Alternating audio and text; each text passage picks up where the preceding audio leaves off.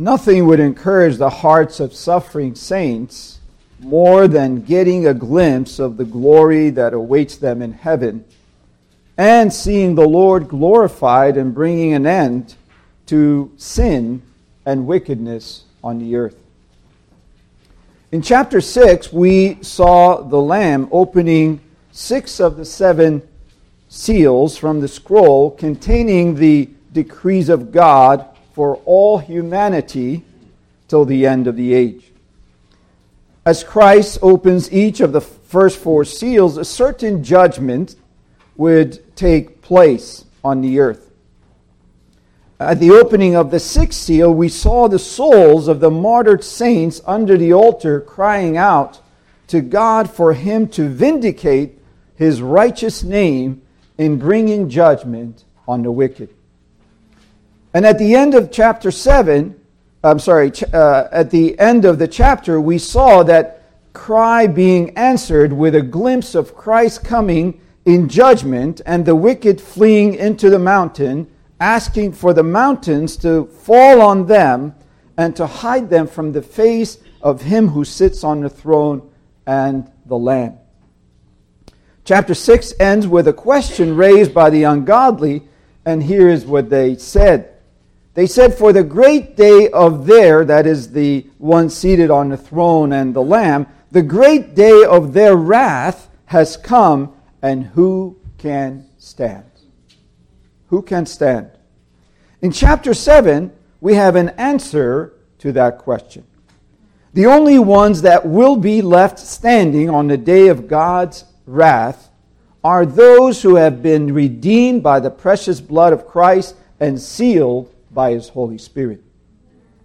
They will be protected and stand victorious with Christ in glory.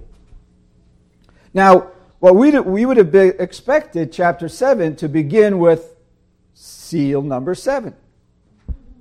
However, we have an interlude.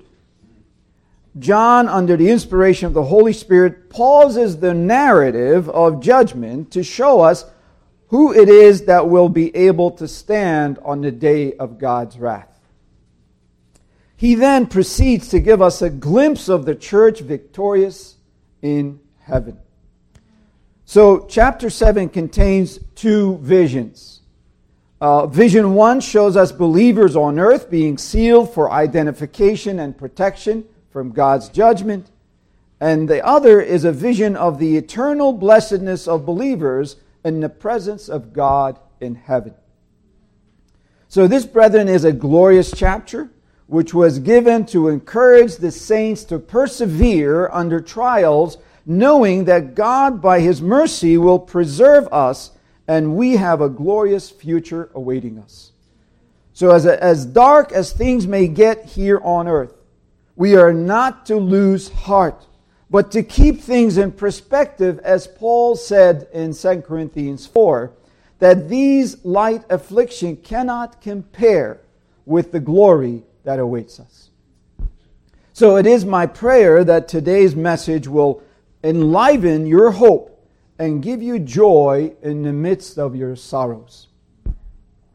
We will be looking at this chapter under these 2 headings, as you see in your outline. First, scene 1, the sealing of the redeemed, verses 1-8.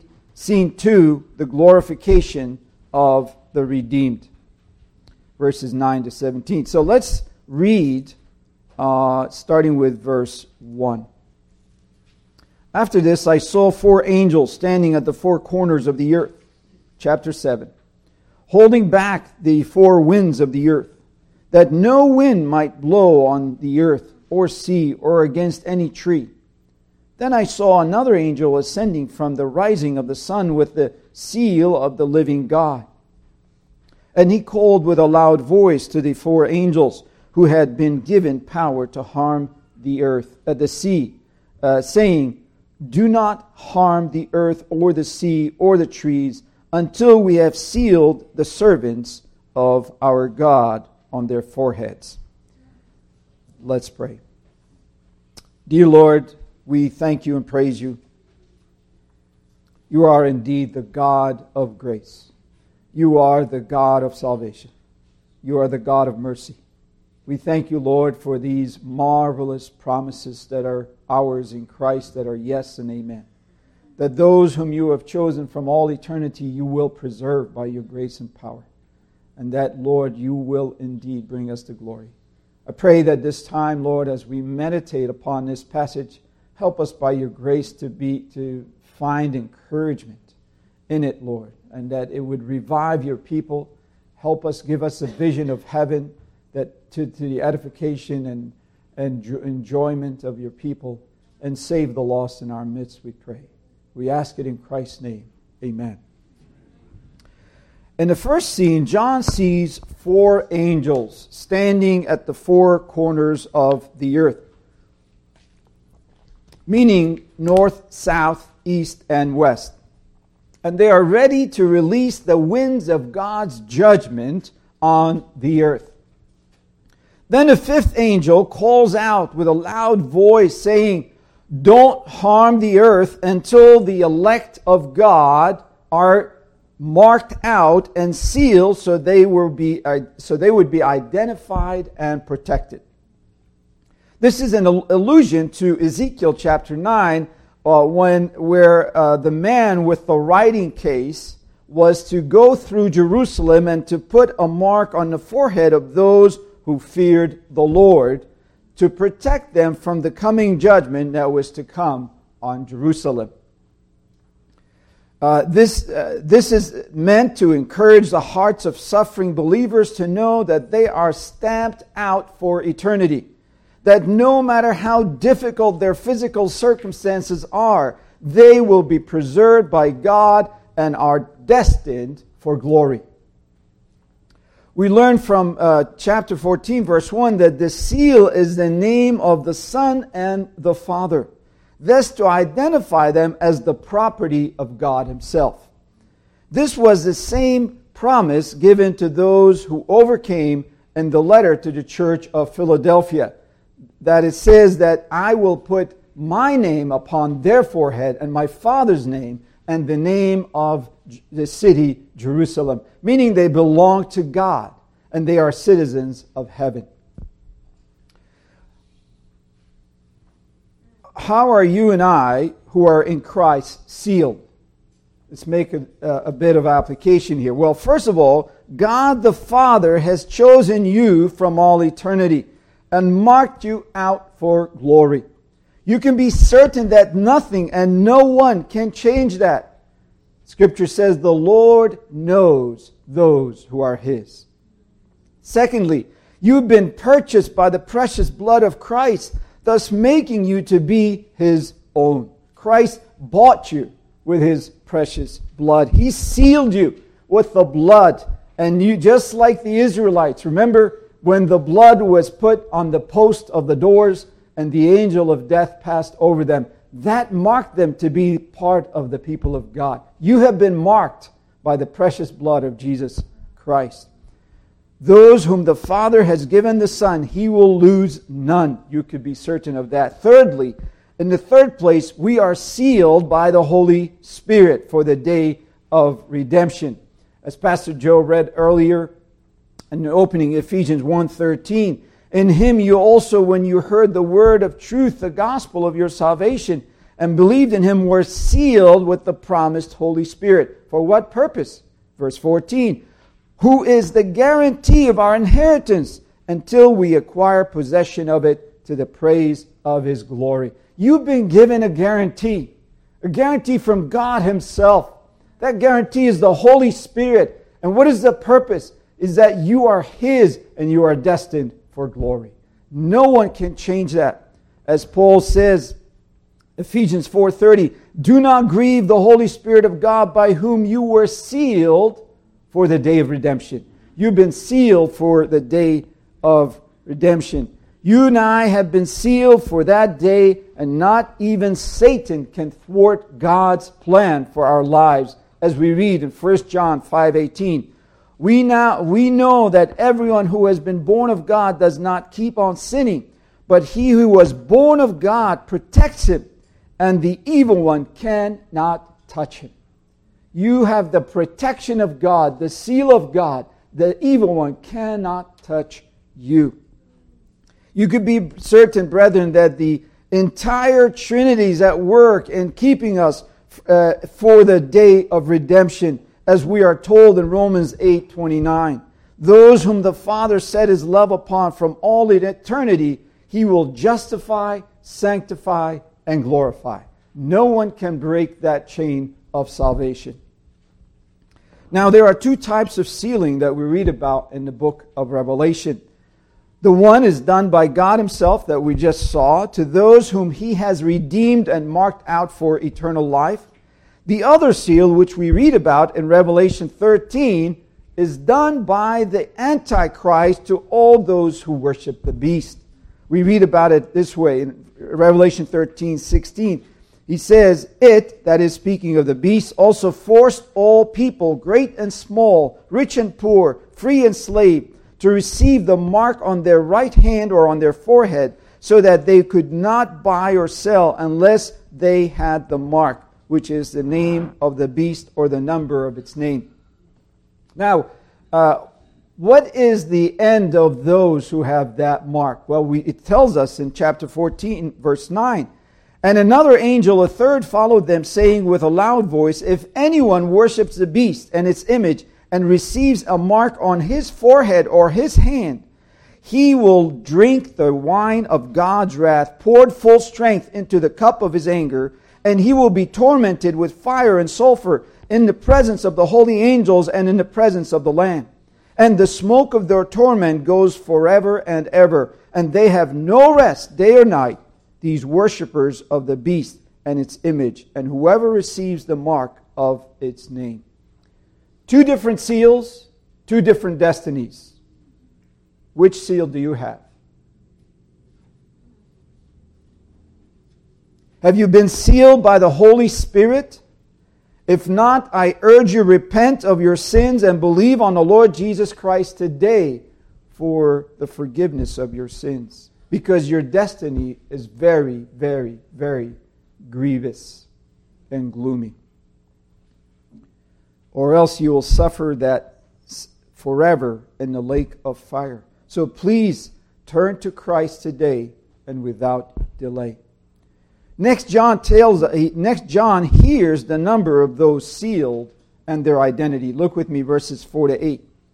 "And I heard the number of the sealed, 144,000, sealed from every tribe of the sons of Israel.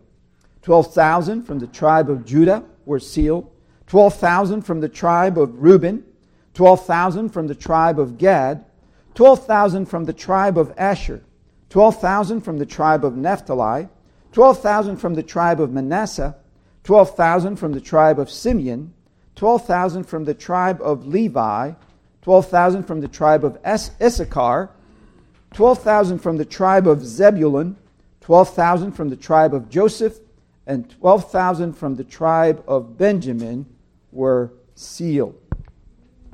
Now, there's much debate about who these 144,000 are being sealed. It is certainly not my intention today to try to settle that debate. Some of you aren't even aware of the debate, but so be it. Others are very aware of it, and so for your sake, I'm going to be kind of detailed in giving what those different views are and where my position is. Now, it really basically depends on what your eschatological position, what you hold. My aim has been throughout the exposition thus far is to seek to draw out practical application for us, which I believe is in keeping with the overall intent of the book. Namely, to build up and edify the church that is living in time of the period of Christ's resurrection and Christ's second coming, as John says, Revelation 1:3. I will mention some of the views and let you know where I land. But whatever your view is, I hope that you will still find the application to be relevant and helpful. Now, as we look at the list, let me just say this is not exhaustive. There are many variations from the different views, so this you may not find your view in here, but these are some ones that are out there. And that there are, so I'm told that there are about 20 plus listings of the names of the tribes of Israel in Scripture, and there's variations in most of them.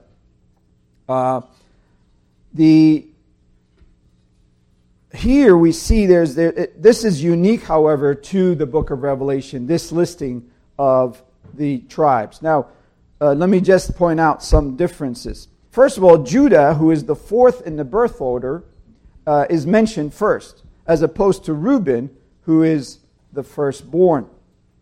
The reason for this, as most commentators believe, is because it is the tribe from which our Lord Jesus came from. And in accordance with Jacob's prophecy in Genesis 48:8, all his brothers will praise him and bow down before him. Thus, in listing Judah first, he's showing that Christ is the head of the covenant community of God, both Old and New Testament. Second, in the second place, we see that Dan and Ephraim are missing. They're missing, Ephraim being Joseph's son. Manasseh and Ephraim are Joseph's children. And instead, Joseph and Levi are mentioned, which are not usually mentioned because Levi had no inheritance, and Joseph got the double portion that Reuben forfeited as a firstborn because of his sin. So Joseph's inheritance was divided between his two sons, Ephraim and Manasseh. The third thing we notice about this order is that other than Reuben, who was Leah's firstborn, the third and fourth and fifth names mentioned are those of Zilpah and Bilhah, Leah and Rachel's servant girls, who were used as pawns in the power struggle between the two sisters as they were trying to win the affection of their husbands. They were surrogate mothers who didn't even have a right to name their children. Here, the Lord honors them and puts the names of their children right at the top of the list. What do we make of all of this? Well, one possible thought is that the redeemed are not according to bloodlines, but according to the blood of Christ and God's electing grace. Let me say also something about the number itself, 144,000. As we have mentioned in the past, numbers have significance in the book of Revelation. What is the significance of 144,000? Well, 144,000 is 12 times 12 times 10 to the third, 10 cubed. 12 is a number for the covenant people of God, both old and new. 12 tribes, 12 apostles. I'm running through this quickly because I don't want to run out of time covering other material. I'm doing this for the sake of those who really see this as an important point. 10 indicates totality. When it is multiplied by itself three times, it symbolizes completeness. 3 is a reference to the Trinity and is absolute. So when a number is triplicated or cubed, it is the absolute totality of that number, just like 666, 6 being the number of man. So it's the absolute totality of that number. And 1,000 is the absolute totality of 10. 10 times 10 times 10. So I believe the number indicates two things. One, there are a fixed number of the elect, and not one of them will be lost, as we see them again in chapter 14, standing with Christ in glory. 2, the number of believers in the Old and New Testament is so large that it is beyond counting, just like God told Abraham that his seed would be as many as the stars of heaven and the sand on the seashore. Genesis 15 and so on. Let's now look at some of the different views on the 144,000. Again, this is not an exhaustive list. One view that's out there, it says that it's a symbolic number to represent the last generation of believers sealed as to be saved from destruction that is coming on the earth by the trumpet and bowl's judgments. 2, the number, another view is, the number refers to literal number of individuals from ethnic Israel who would be gathered in the end times from their exiled among the nations in accordance with Old Testament prophecies regarding restoration. For example, Ezekiel 48 is one of those scriptures in reference. Just as a side, Ezekiel 48 does mention Ephraim and Dan in that list. Thirdly, a third view is that it's a figurative number of the totality of the redeemed formed as an army to conduct spiritual warfare, in the same way that the typical tribes were numbered in the Old Testament to determine how many males from each tribe is eligible to fight the war. You see that in Numbers chapter 1, where it says so many thousands from this tribe, so many thousand men from this tribe, and so on. Now, here's where I stand. And again, I'm not saying this as with absolute dogmatism, just based on some analysis and study. It is possible that the 144,000 is a symbolic number referring to the totality of believers who will be martyred, both Jews and Gentiles, at the end of time for their Christian testimony, and thus completing the number of martyrs as was told to the martyrs under the altar in 611, that they are to wait till the number of their fellow servants is complete. That's possible. But I lean towards the 144,000 being a figurative number representing the complete number of all believers ready to do war as a church militant. And then in verse 9, we see them as church triumphant in glory. Here are the reasons why I lean that way. First place, in verses, if I'm going too fast, that's okay. Those of you who are aware of this argumentation and this, you can track with me. The others, well, you have to put up with the rest of us. So just hold on in there. I'm running through this quickly so I can cover the rest of the material.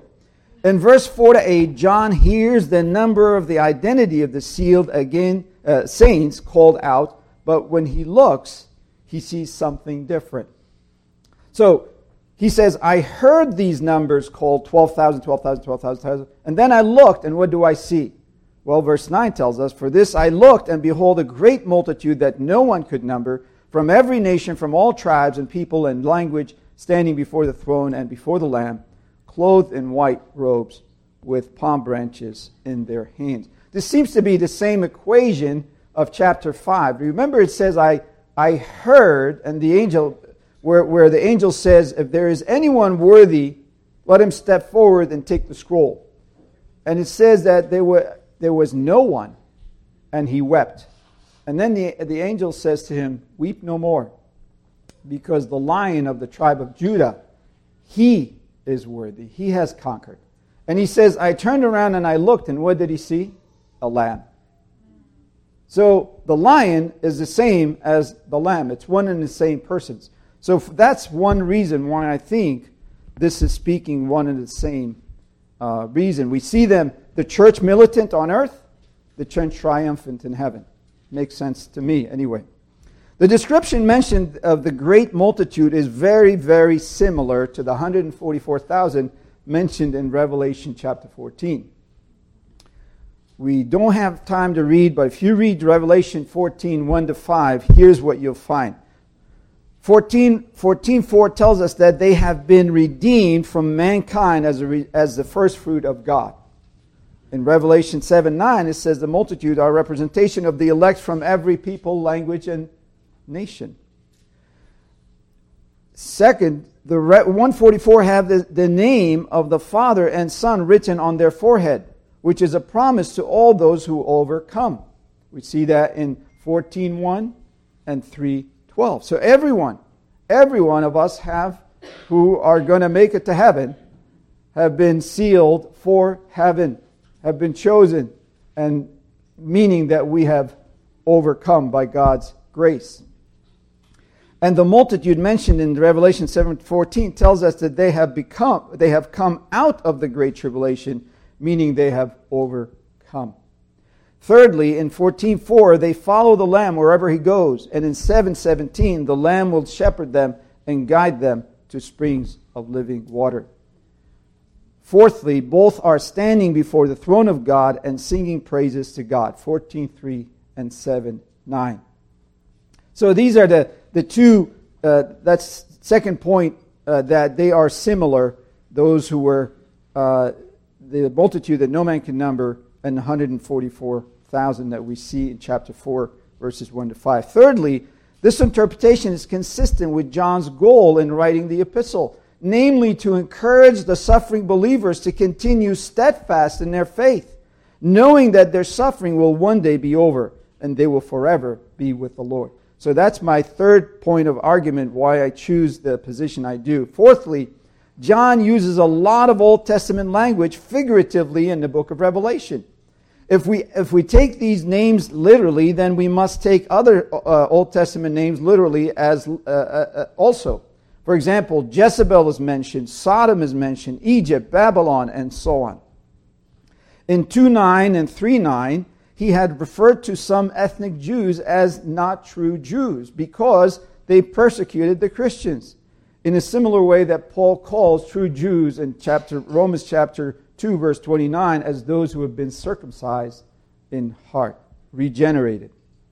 Fifthly, the number 144,000 can also be found in the measurement found in Revelation chapter 21, describing the New Jerusalem that came down from heaven. The New Jerusalem contains the people of God from old and new.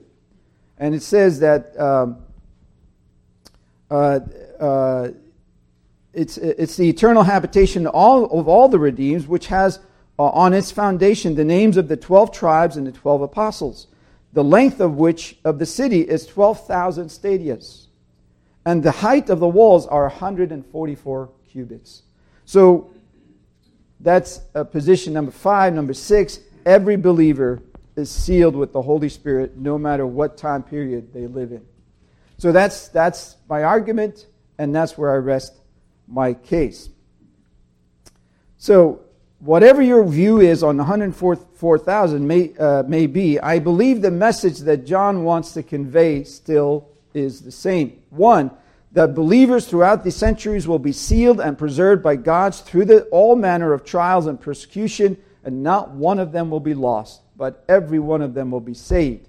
Two, there is a glorious future awaiting all of God's children. So that message, I don't care what your view is, I hope that you can walk away understanding those two points. Let's move on. So having seen, I'll slow down a little bit now so I could breathe in between poor Hinton, who's translating.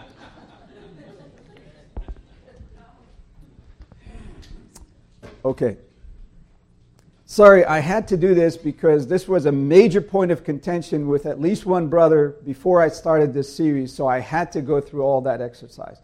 For the rest of you, it may not matter, but I needed to do that for at least one individual, if not more. Now, let's look briefly. Having seen the seal of the redeemed, let's now look at their glorification. Look with me at verse 9. We read this. We'll read it again. After this, I looked, and behold, a great multitude that no one could number, from every nation, from all tribes and peoples and languages, standing before the throne and before the Lamb, clothed in white robes with palm branches in their hands. So now the scene shifts. We're going from earth, seeing the believers, militant, ready to do war against sin, against whatever comes their way, trials, temptations, wrath coming. Now the scene shifts to a view in heaven.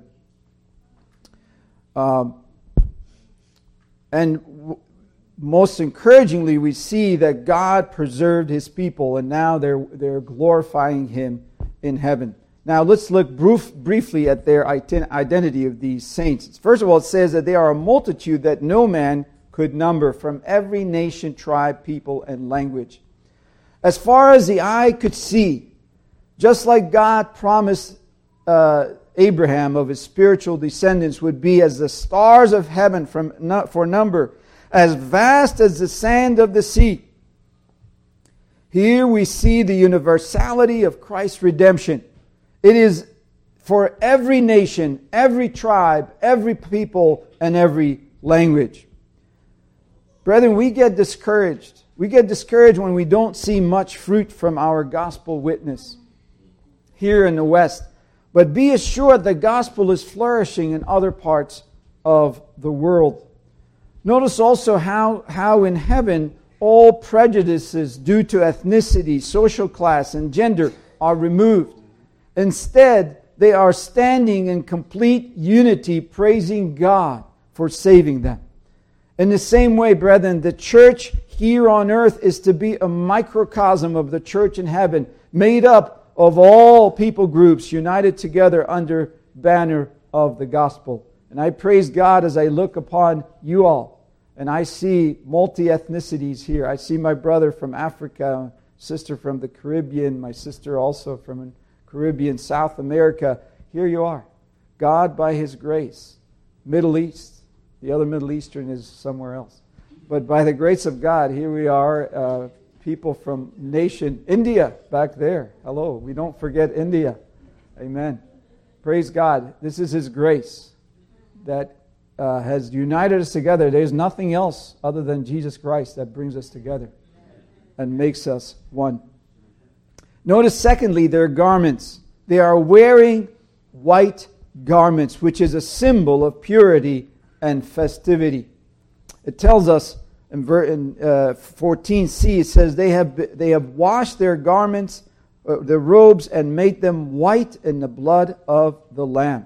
This is paradoxical, brethren. You don't wash white garments in blood. Blood stains, right? But here, the blood of Christ gloriously removes the deeply dyed stain of our sin and makes us white as snow.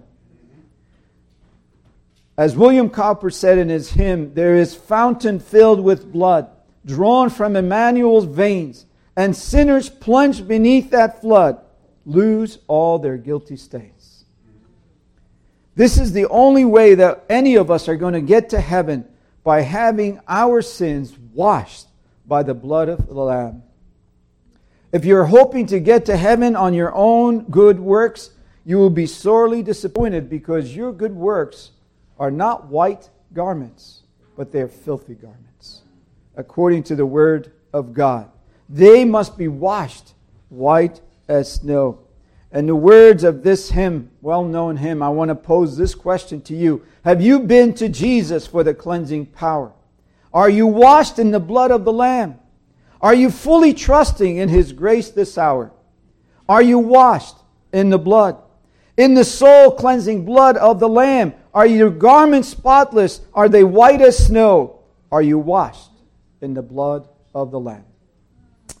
It is my prayer that before the day is over, you will be washed in that blood.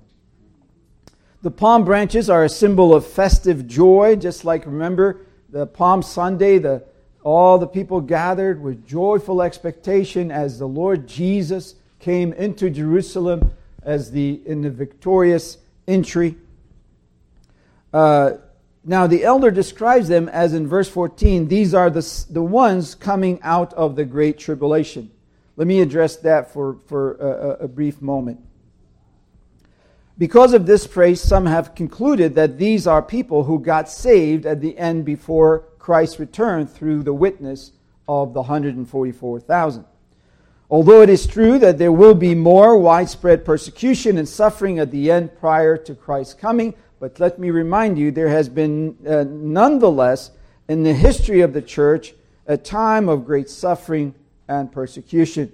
John, when he wrote this book, he says, I, John, your brother and partner in tribulation and the kingdom and the patient endurance that are in Jesus. In Acts chapter 8, when Paul was wreaking havoc in the church, it tells us, and there arose on that day a great persecution against the church in Jerusalem, and they were all scattered throughout the region of Judea and Samaria. Even today, our brethren in North Africa are suffering great persecution at the hands of militant Muslims and Hindus. And again, as I mentioned in prayer, in May, last month in Manipur state in India, in northeast India, 60 plus Christians were killed at the hands of Hindus and 200 churches were burned because of the pro-Hindu government deciding to give the Meitei Hindu tribe additional land benefits, which meant evicting some Christians from their ancestral homes. So, to them, brethren, this is great tribulation. It's time of when these Muslims, they come through these villages. If you read about it in some of the Voice of the Martyrs, they come and they just wreak havoc.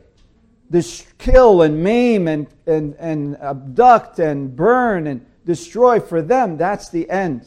That's the end. That's the great tribulation as far as they're concerned. Finally, I believe this is speaking of great persecution throughout the church period, because the eternal blessing enjoyed by this multitude is promised to all those who overcome, as we saw in the letters to the churches. Every one of those promises that we see that these are enjoying are ones that have been given to the letters in chapter 2 and 3.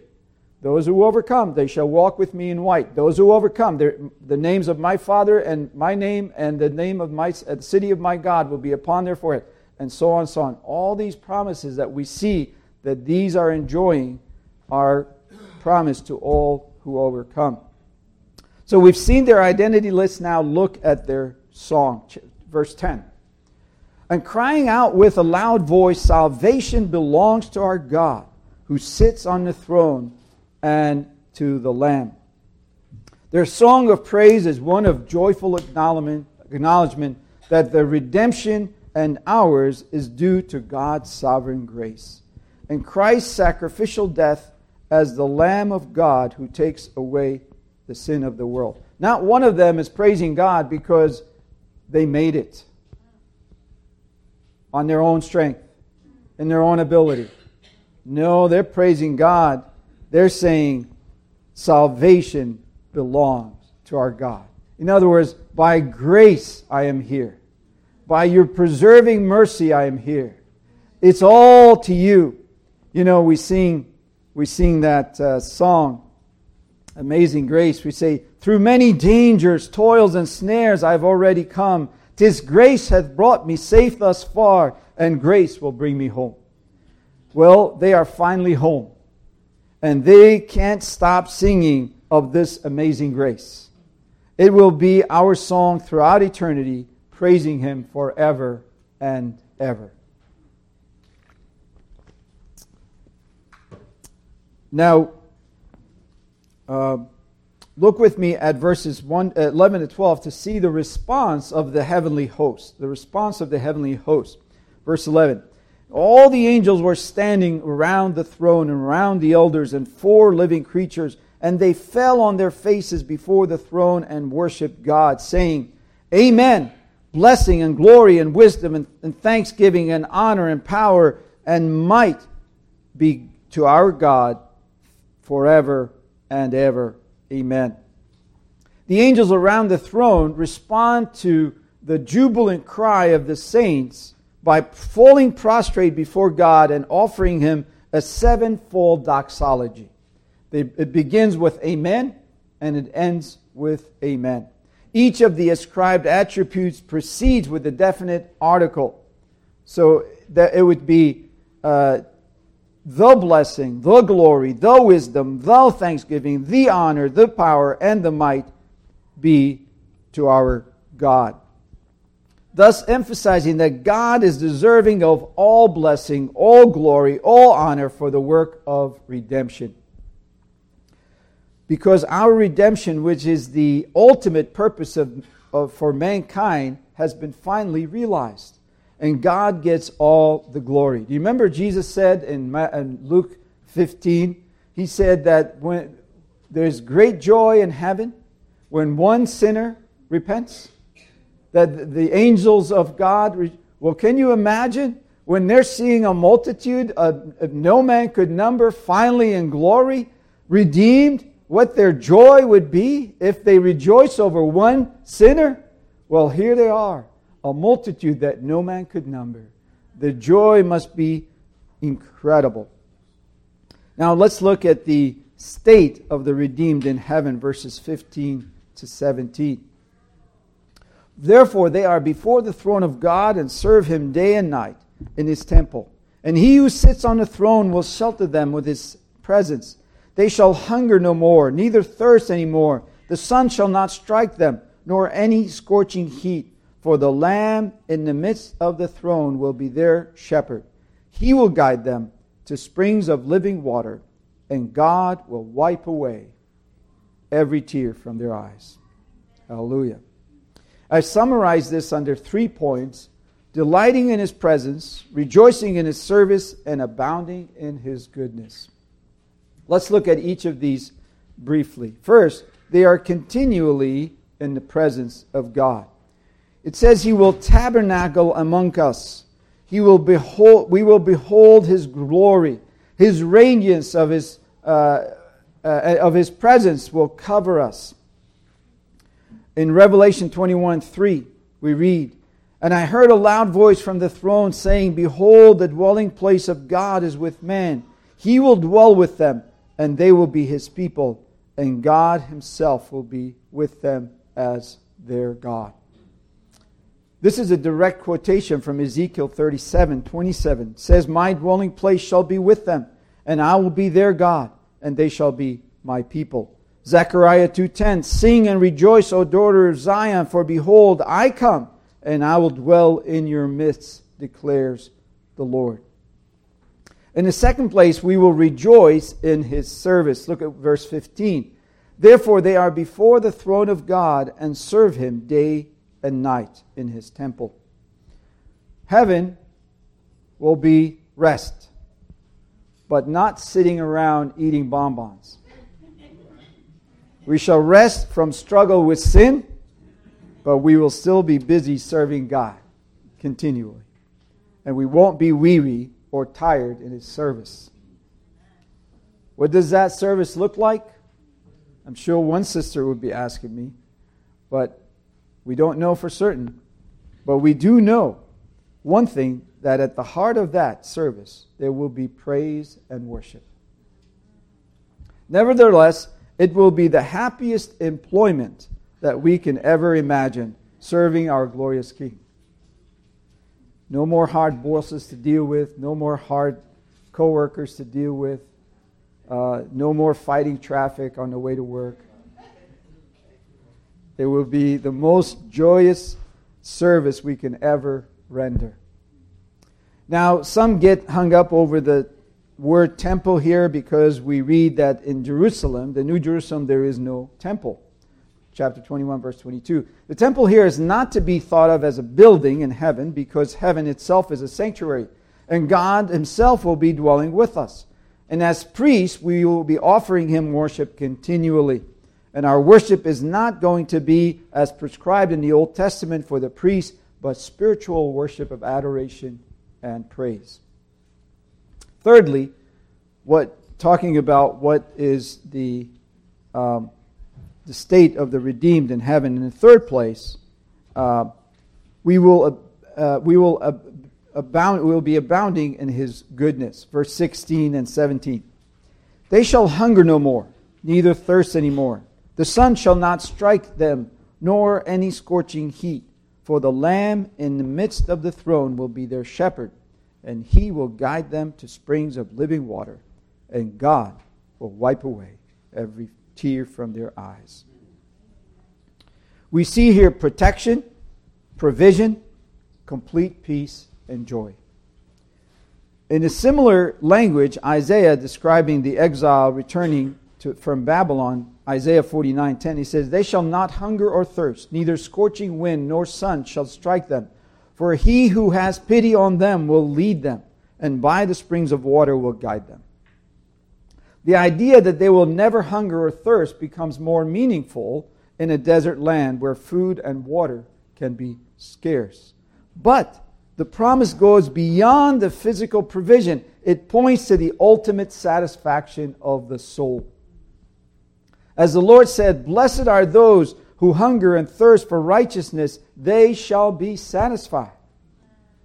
Water is a symbol of eternal life and salvation. Springs of living water tells us that we will be at the very source of it, the very source of that salvation, the very source of that eternal life. Jesus says, come to me and drink, and I will give you water that's going to flow from you unto everlasting life. He is the source of life. He is the source of salvation, and we will be right at the source itself, himself. Notice who will be our shepherd. Did you notice? It's the Lamb. Here's another paradox. First, we wash our white robes in blood. Now, the Lamb is our shepherd who's going to lead us. Well, how is that? Well, remember, our good shepherd laid down his life for us. So he's one and the same. The shepherd is the Lamb who gave his life for us. Finally, we will have an end of sorrow. And the reason for that is found in 21:4. He says, He will wipe away every tear from their eyes, and death shall be no more. Neither shall there be mourning, nor crying, nor pain any more, for the former things have passed away. This is a reference to Isaiah's prophecy in Isaiah 25:8. It says, He will swallow up death forever, and the Lord God will wipe away tears from the faces, all faces, and the reproach of his people he will take away from all the earth, for the Lord has spoken. Here on earth, our joys are mixed with sorrows. But in heaven, we will not only be delivered from sorrow, but from every possibility of sorrow, because all cause of sorrow will be done away with. Death will be done away with. Sin will be done away with. There will be no more anything to grieve. And so, therefore, it says he will wipe them out completely. The tears will be completely gone. It's as if though you will no longer have tear ducts, because there's nothing but pure joy. Nothing but pure joy, as it says in Psalm 16. In his presence there is fullness of joy, and at his right hand there are pleasures forevermore. Well, I thought about just leaving you with the points of application. They're taken right from the sermon. Use them in your devotional. Discuss them amongst yourself and say, well, okay, what does that mean? Rejoice, you've been sealed and marked. Think about that. Meditate on that. Be encouraged in the work of the gospel. Your labors are in vain. Well, I drew that point because look at the multitude in heaven. You think what you're doing in giving out tracts, you think what you're doing in reaching your neighbors, your coworkers, it's all in vain. But look at the multitude. You have no idea what the Lord is doing through those means. So be encouraged and continue, brothers and sisters, because one day some of those multitude are going to be people you've witnessed to. You may not see it here. You'll see them in heaven. So be encouraged in the work of the Lord. Then set your hope on your glorious inheritance. Think often, brothers and sisters. Yes, all you hear in the news is negative, negative, negative. Satan is winning the day. Wickedness is overtaking all things. But look, there's a day coming. There's a day coming. Look at that. Set your hope on that. This is not all there is. There's another reality. There's another glory that awaits you. Set your hope on that. Look forward to that. No more tears, no more sorrow, in His presence forever, rejoicing in our Savior forever and ever. No one will be lifting a finger against Him or wag a tongue against our Savior. That is what we look forward to, brothers and sisters. So set your hope on your glorious inheritance that is waiting for you. It's only a matter of time. Amen. Who's leading us in prayer? Brothers. After Brother Bob leads us in a prayer of confession, we will take just a couple of minutes, 2 to 3 minutes, in silent prayer, prepare our heart for taking the Lord's Supper, and then I will come and give instructions about